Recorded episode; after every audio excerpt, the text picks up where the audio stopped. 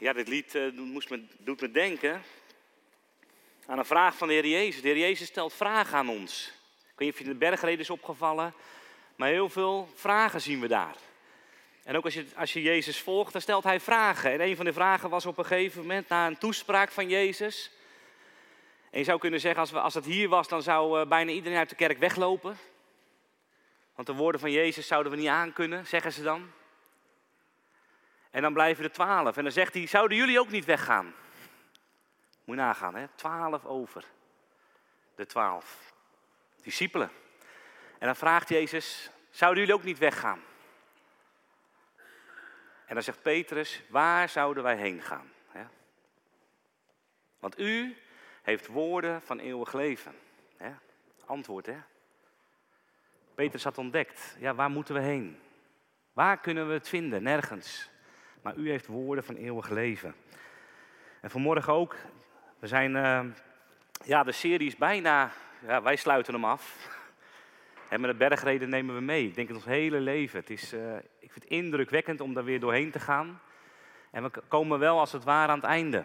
Dit is een van de laatste gedeeltes die de Heer Jezus spreekt. En dan denk ik, joh, het is, uh, ja, het is klip en klaar. Het is duidelijk. Misschien wel, ja, moeilijk om aan te horen aan de ene kant. En tegelijkertijd is het de weg in dat woorden van leven. Dus laten we dat lezen, Matthäus 7 en dan de versen 13 tot en met 23.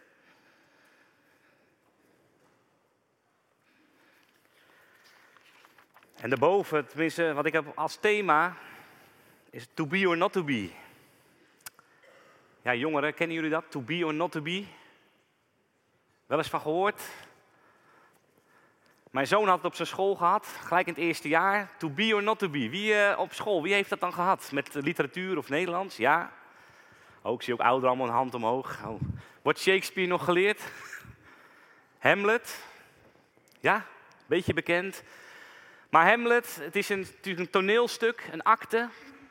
En Hamlet stelt zichzelf dan die vraag: to be or not to be? That's the question. Een hele existentiële, wezenlijke vraag op dat moment voor Hamlet, Prins Hamlet, over het leven. Dit leven, to be or not to be, that's the question. En ik geloof dat de Heer Jezus ook dit gedeelte, als het ware, wezenlijke vragen aan ons stelt vanmorgen. Nou, en die vragen, ik noem ze vast en dan gaan we doorheen, maar ik denk dat hij Jezus vraagt vanmorgen, waar ben je? Waar sta of zit jij? Vraag 1. Tweede, wie ben je en dan wie volg je? Dus wie of wat volg je? En als derde vraag, wie kent jou? Wie kent jou? Nou, zullen we het lezen, Matthäus 7, vers 13 tot en met 23.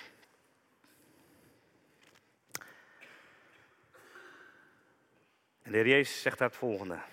Ga binnen door de nauwe poort, want wijd is de poort en breed is de weg die naar het verderf leidt. En vele zijn er die daardoor naar binnen gaan. Maar de poort is nauw en de weg is smal die naar het leven leidt. En weinigen zijn er die hem vinden. Maar wees op je hoede voor de valse profeten die in schapenvacht naar je toe komen, maar van binnen roofzuchtige wolven zijn. Aan hun vruchten zul je hen herkennen. Men plukt toch geen druif van doornstruiken of vijgen van distels.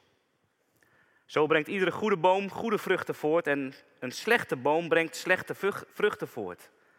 Een goede boom kan geen slechte vruchten voortbrengen en een slechte boom kan geen goede vruchten voortbrengen.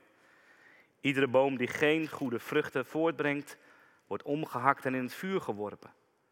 Zo zul je hen dus aan hun vruchten herkennen. En niet ieder die tegen mij zegt, Heer, Heer, zal binnengaan in het koninkrijk van de hemelen maar wie de wil doet van mijn Vader, die in de hemel is. Velen zullen op die dag tegen mij zeggen: Heer, Heer, hebben wij niet in uw naam geprofeteerd en in uw naam demonen uitgedreven en in uw naam vele krachten gedaan? Dan zal ik hun openlijk zeggen: Ik heb je nooit gekend. Ga weg van mij, jij die de wetteloosheid werkt. Tot zover. Ik zei al niet per se makkelijke woorden van de Heer Jezus hier. Ik weet niet of je het gewend bent, maar dat de Heer Jezus op een dag zal zeggen, openlijk staat hier, voor iedereen zichtbaar, ga weg van mij. Ga weg van mij, ik heb je nooit gekend. Ik denk, de Heer Jezus spreekt hier tot zijn discipelen, maar tot iedereen die daar is op die berg. we zijn op de berg. Een soort openingsreden. En dan laat hij zien de weg naar het leven.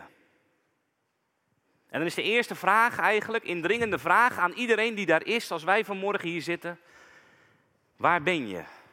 Oftewel, waar ben je of waar zit je, waar sta je? Waar ben je op dit moment? En dan laat hij zien, er zijn twee wegen. Twee wegen met een poort. En de ene poort is, is wijd en de andere poort is smal. En hij begint tegelijk mee aan het begin tegen iedereen duidelijk te zijn door te zeggen: ga binnen door de poort die smal is. Ga daardoor naar binnen. Want hij zegt: wijd is de poort en breed is de weg die naar het verderf leidt, naar de ondergang. Maar smal is de poort, nauw is de poort en smal de weg. Kan je ook vertalen met moeilijk is de weg. Smal betekent dat die weg, nou, smal is moeilijk. Je, je kan niet zomaar makkelijk naar binnen komen. Het is moeilijk, die weg is ook moeilijk. Maar zeg, ga daar doorheen, want het leidt tot het leven. Net zoals de psalm, psalm 1 begint met twee wegen. De weg naar het leven en de weg naar de dood, naar de ondergang. Psalm 1 begon ook zo. Gelukkig de mens. Nou, zo begon ook de zaligspreking. Gelukkig de armen van geest, de zachtmoedigen, de nederigen, de vredestichters, de barmhartigen. Zij die vervolgd worden om mijn naam. Hele lijn. De psalmen openen daarmee en Jezus sluit hier ook af. Hij zegt, hebt mijn boodschap gehoord, je hebt mijn woorden gehoord, mijn onderwijs als het ware. Koning Jezus die spreekt. Nou heb je twee keuzes. Waarbij het zo mooi is dat de Heer Jezus begint met ga binnen. Het is een oproep hè. Het is een aansporing. Ga binnen door die poort die, die nauw is. En als je gewoon naar die twee wegen kijkt, breed en, en, en moeilijk, is de keuze natuurlijk heel makkelijk. Ik bedoel, hier is Soest ook. Hè? Er worden nieuwe wegen aangelegd met asfalt. Lekker breed, die fietspaden hier in het bos, joh. Ja, het is toch genieten, joh. Zo'n breed fietspad, asfalt en je vliegt over die weg. Zeker als je elektrische fiets hebt. Maar je moet oppassen.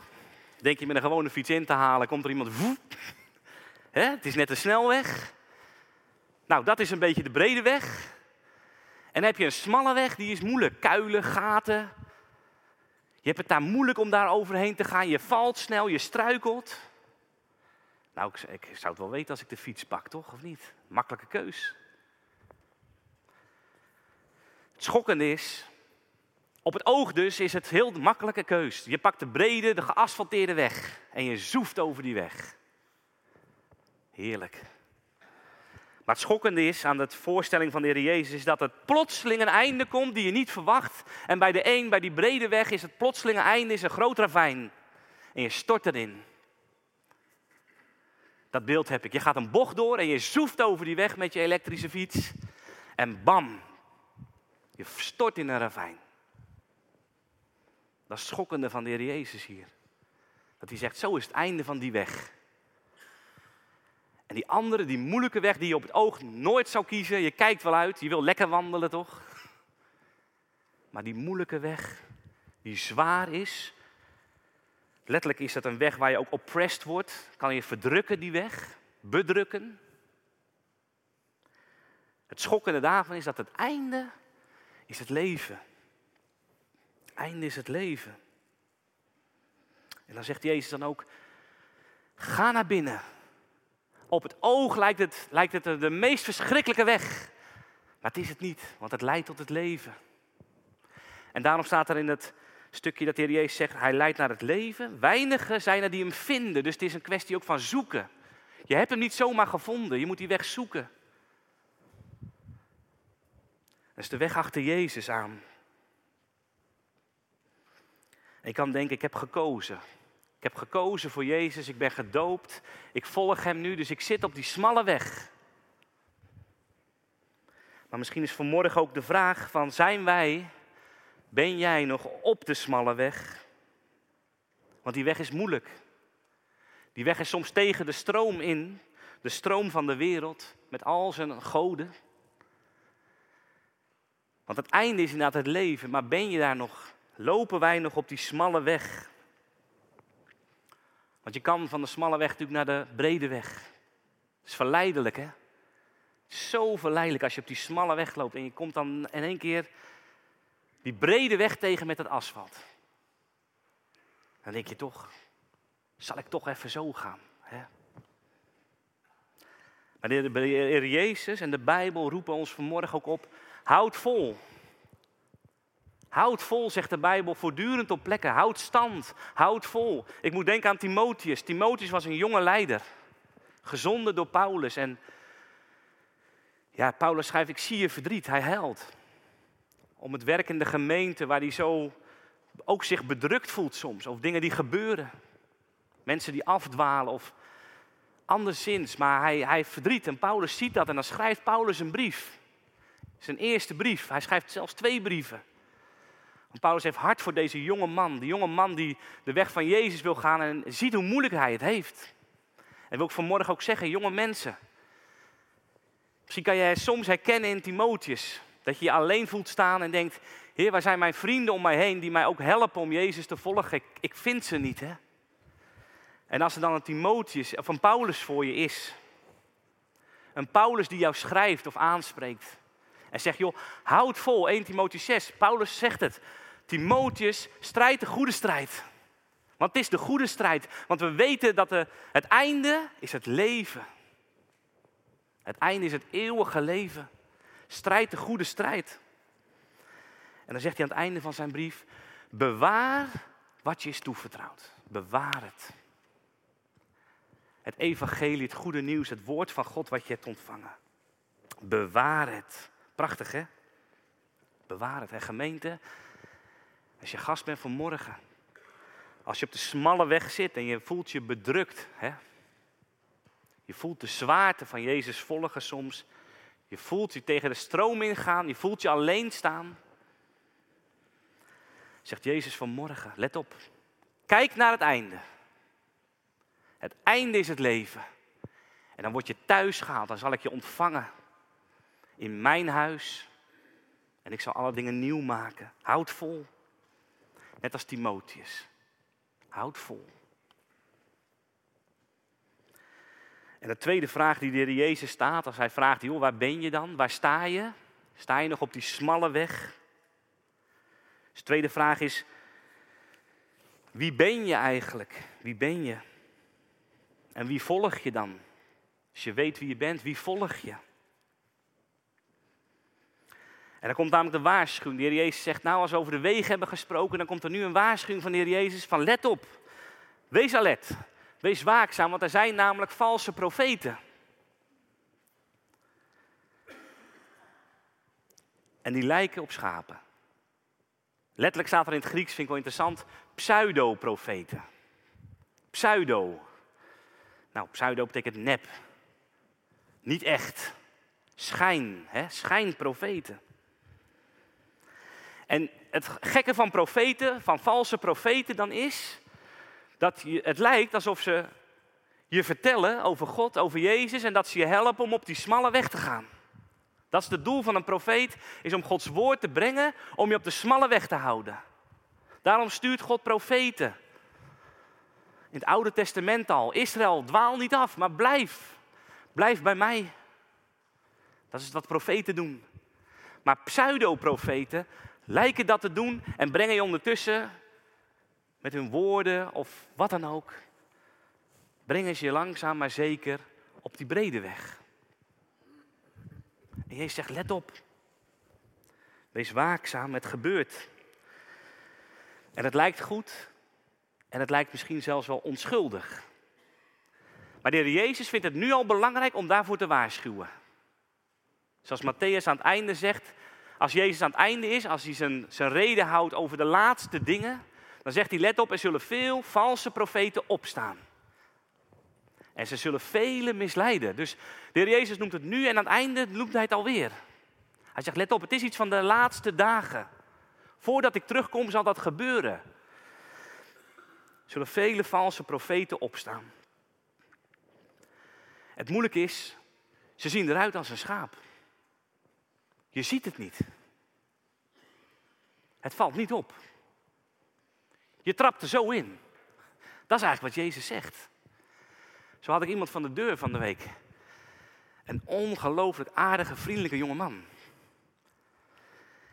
Hij kwam voor Ziggo. Nou, ik zeg, ik heb al een contract ergens anders. Hij zegt, maar ik ben ook van Essent. nou wil het zo dat ik variabel heb.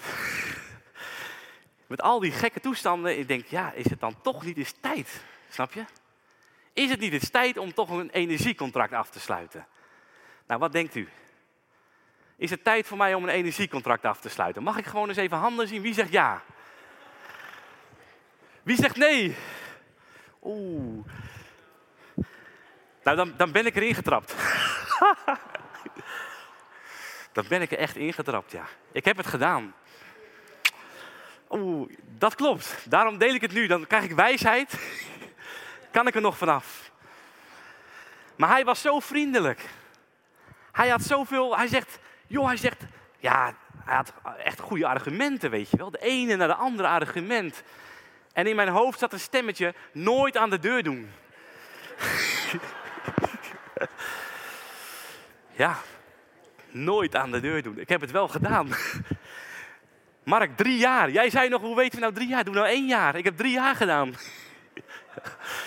oh, mensen, zeg hé. Diaconia. De eerste rekening straks. Oh. Maar snap je, hij, hij gaf me ook zijn nummer. Hij zegt, en weet je, zegt hij, van het geld wat je nou verdiend hebt, ga lekker pizza. nou ja. Beste jonge man, als je kijkt, ik weet helemaal niet hè, of jij mij hebt bedrogen. Maar, maar ik dacht, dit is, dit is precies wat Jezus wel zegt. Hè? En wij leven in een tijd, ook jonge mensen, maar wij allemaal, oudere, volwassenen. Alles is op YouTube, weet je wel. Alles is online. Haal sprekers, leraren, misschien wel profeten. En iedereen spreekt misschien wel ja, op een bepaalde manier over God en Jezus. En, en de een is een ware profeet. Want dat is het. Er zijn ware profeten, maar er zijn dus ook schijn, pseudo-profeten. En net als ik bij de deur, je denkt, ja, ik weet het niet, hè. Ik twijfel.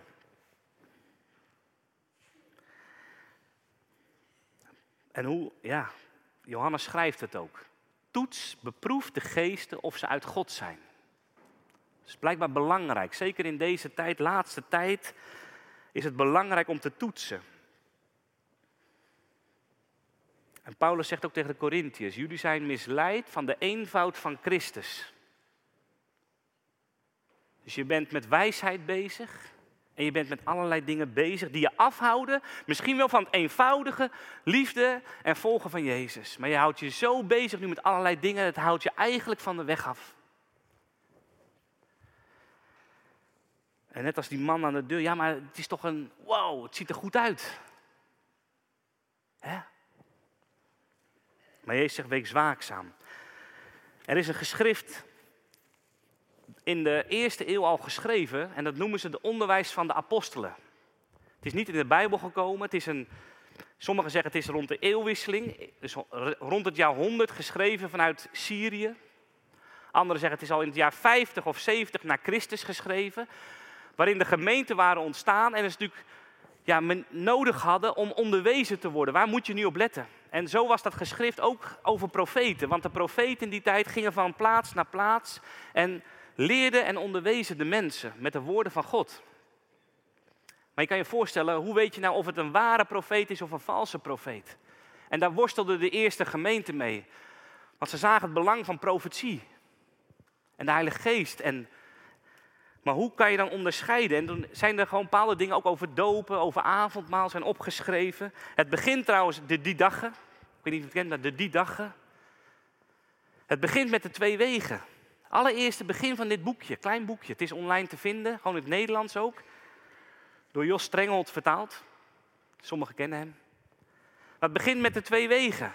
Maar op een gegeven moment gaat het dan over profeten en hoe de gemeente kan onderscheiden of iemand een ware profeet is of een pseudo-profeet, een valse profeet. Dan staat er bijvoorbeeld over als een profeet dan in de gemeente komt, hij is op reis, zo ging dat in die tijd. En hij komt dan binnen in de gemeente, we ontvangen hem. Dan staat er, een profeet mag niet langer dan een dag blijven, tenzij in een noodgeval. Dan kan hij nog een dag blijven. Als een profeet er drie blijft, is het een valse profeet. Ja. Nou, dat is wel handig, hè? Kan je gelijk ontdekken. Als een profeet drie dagen blijft, dan weten we het. En dan staat er, apostel, profeet wordt hij, door wordt hij uh, als één genomen. Maar als de apostel vertrekt, mag hij niets in ontvangst nemen behalve brood. Tot hij een nieuwe overnachting vindt. Als hij om geld vraagt, is hij een valse profeet. Dus het drie dagen heeft te maken met uit zijn op. Uit zijn op geld of van die gemeente waar je dan komt. En zo moest de gemeente scherp zijn. Niet ieder die in de geest spreekt is een profeet. Dat is hij alleen als hij ook de manier van doen heeft van de Heer. Aan hun manier van doen herkennen jullie de valse profeet en de ware profeet. Oftewel aan zijn leven, aan zijn of haar leven. Maar natuurlijk mannen en vrouwen als profeten, profetessen. Maar staat hij aan hun manier van leven. En de eerste gemeente was daar alert op. En de Heer Jezus zegt het hier ook, aan hun vruchten. Kun je herkennen of iemand, hij of zij een ware of een valse profeet of leraar is. En vrucht, ja wat is een vrucht? Aan de ene kant dus een vrucht van zijn of haar leven. Want wat volg je, snap je? Welke boeken lees je? Als ik op internet iemand zie, het klinkt geweldig. Wat een wijsheid kan iemand tentoonspreiden. Maar wat weet ik over zijn of haar leven, hoe hij leeft? De vrucht van zijn of haar leven. Maar ook van binnen. Wie is hij of zij werkelijk? Hè? Hij kan een mooi verhaal, hij of zij kan een goed verhaal houden. Maar wie is hij of zij van binnen? Vrucht van de geest of, of niet? En wij zeggen, ja, maar moet eens kijken wat een effect het heeft. Als diegene dan bam, weet je wel. Maar de Jezus zegt, ja, maar de vrucht. Vrucht gaat dieper dan het effect.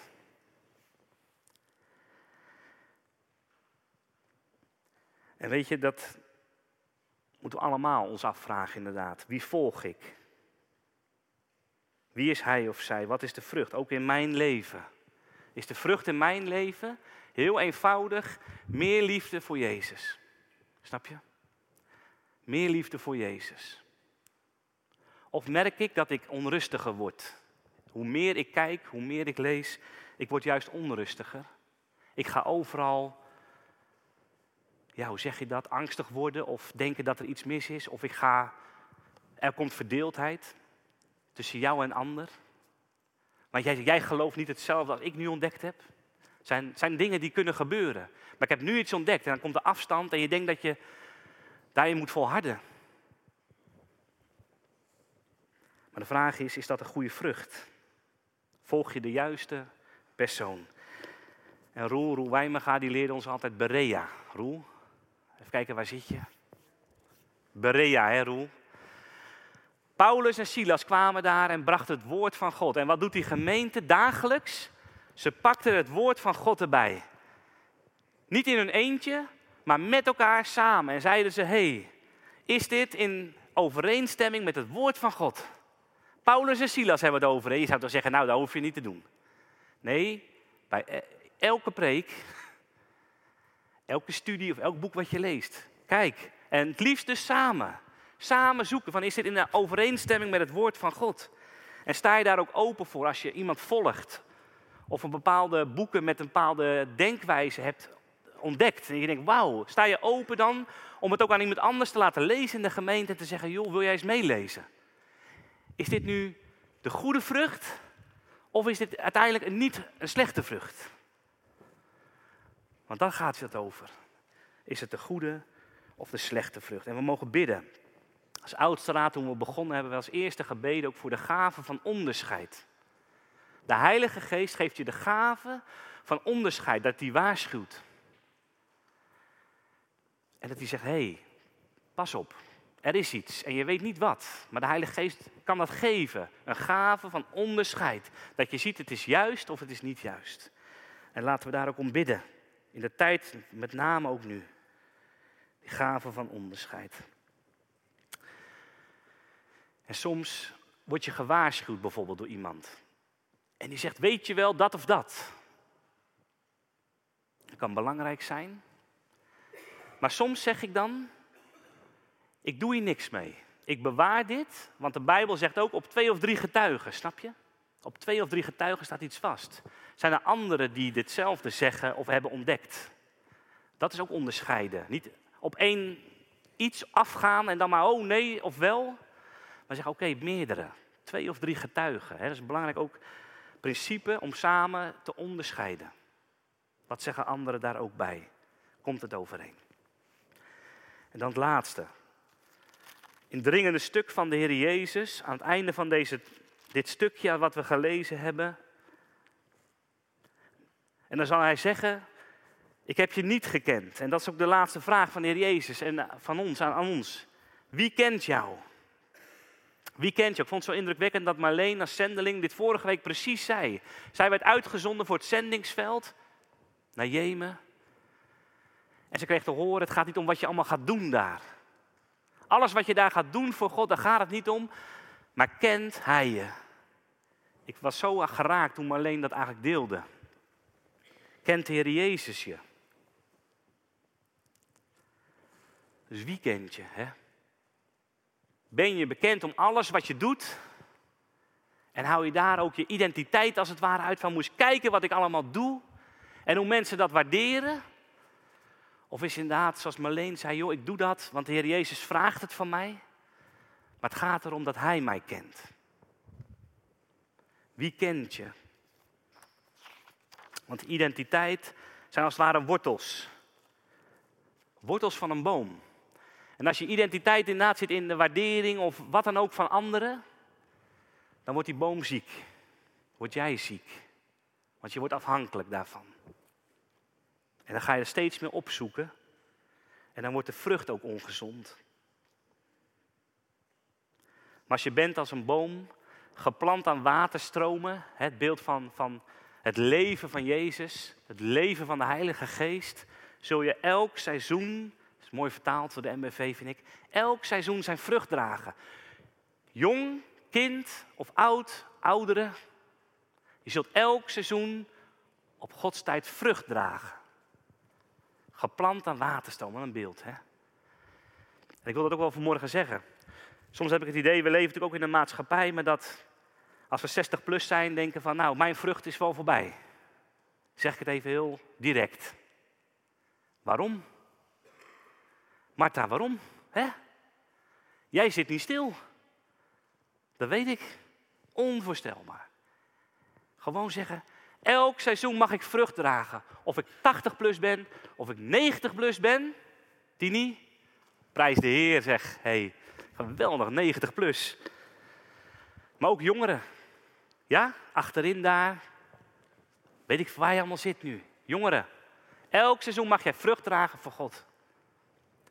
En vrucht, dat is wel heerlijk hè, mag je zelf van eten en uitdelen. Dat is mooi van de vrucht van God. Het is tot zegen voor jou en voor de ander die jij kent, ontmoet en noem het maar. Ik dacht, Heer Jezus, dit is de boodschap van u vanmorgen. Waar staan wij? Waar sta jij? Strijden we na de goede strijd? Houden we vol?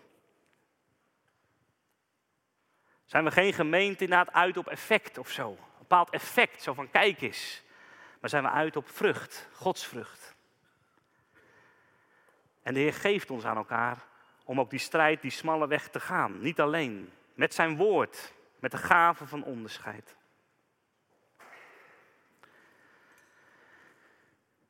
En weet je, als de Heer dan zal zeggen, dat is ook schokkend, in uw naam profetie. We hebben toch in uw naam geprofeteerd, in uw naam demonen uitgedreven en in uw naam vele krachten gedaan.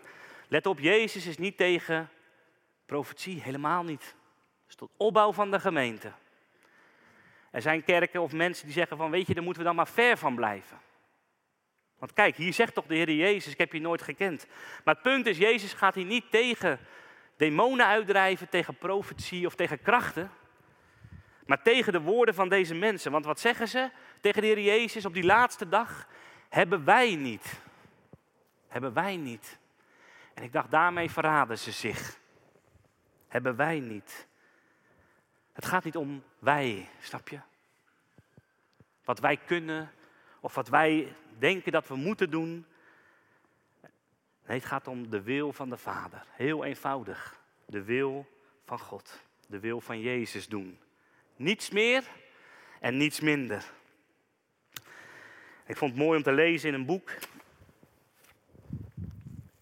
Ben echt, ik kon er niet meer mee stoppen. Elke keer las ik verder. Het is, uh, Pim is er volgens mij vanmorgen niet, maar het is van People International. Het gaat over een uh, echtpaar dat naar Oezbekistan gaat om eh, de zending in te gaan. En ik lees alleen een stukje uit het nawoord. Het is heel zwaar geweest. Als je het hebt over de smalle weg, ongelooflijk wat zij zijn tegengekomen en hoe eerlijk dat ook in het boek staat. Deze vrouw kon van ellende niet meer blijven eigenlijk. En dan denk je, ja maar God heeft ons geroepen. We zitten op het zendingsveld. Er is toch niks moois? Nou, oh sorry, ja, ik zie zendelingen knikken. Hè? Die herkennen dit. Maar zij schrijft dan als einde. Let op wat ze zegt. Ik vond haar man zei Tamar en hij, haar man heet Erik. Ik vond het ook moeilijk om Erik een leidinggevende rol te zien opnemen in onze kerk. Ik wilde niet opvallen. Geen aandacht, geen podium. Ik wilde gewoon mezelf zijn. Tamar, niet Erik en Tamar uit Oezbekistan. Dat is identiteit, hè? Hoe mensen je ook soms zien. Het leek wel alsof onze identiteit enkel en alleen daaraan werd gekoppeld. En dan lees ik het laatste stukje. Eén ding heb ik geleerd. Ik ben Tamar en ik leef als Tamar. Ik ben niet Erik. Wat hij kan, hoef ik niet te kunnen. Heerlijk hoor. Heerlijk ja. En een ander belangrijk inzicht dat ik heb opgedaan is dat het wandelen met God zoveel leuker is dan het leven met de ambitie de perfecte zendeling te willen zijn. Ik ben immers een mens, even gewoon of even speciaal als ieder ander.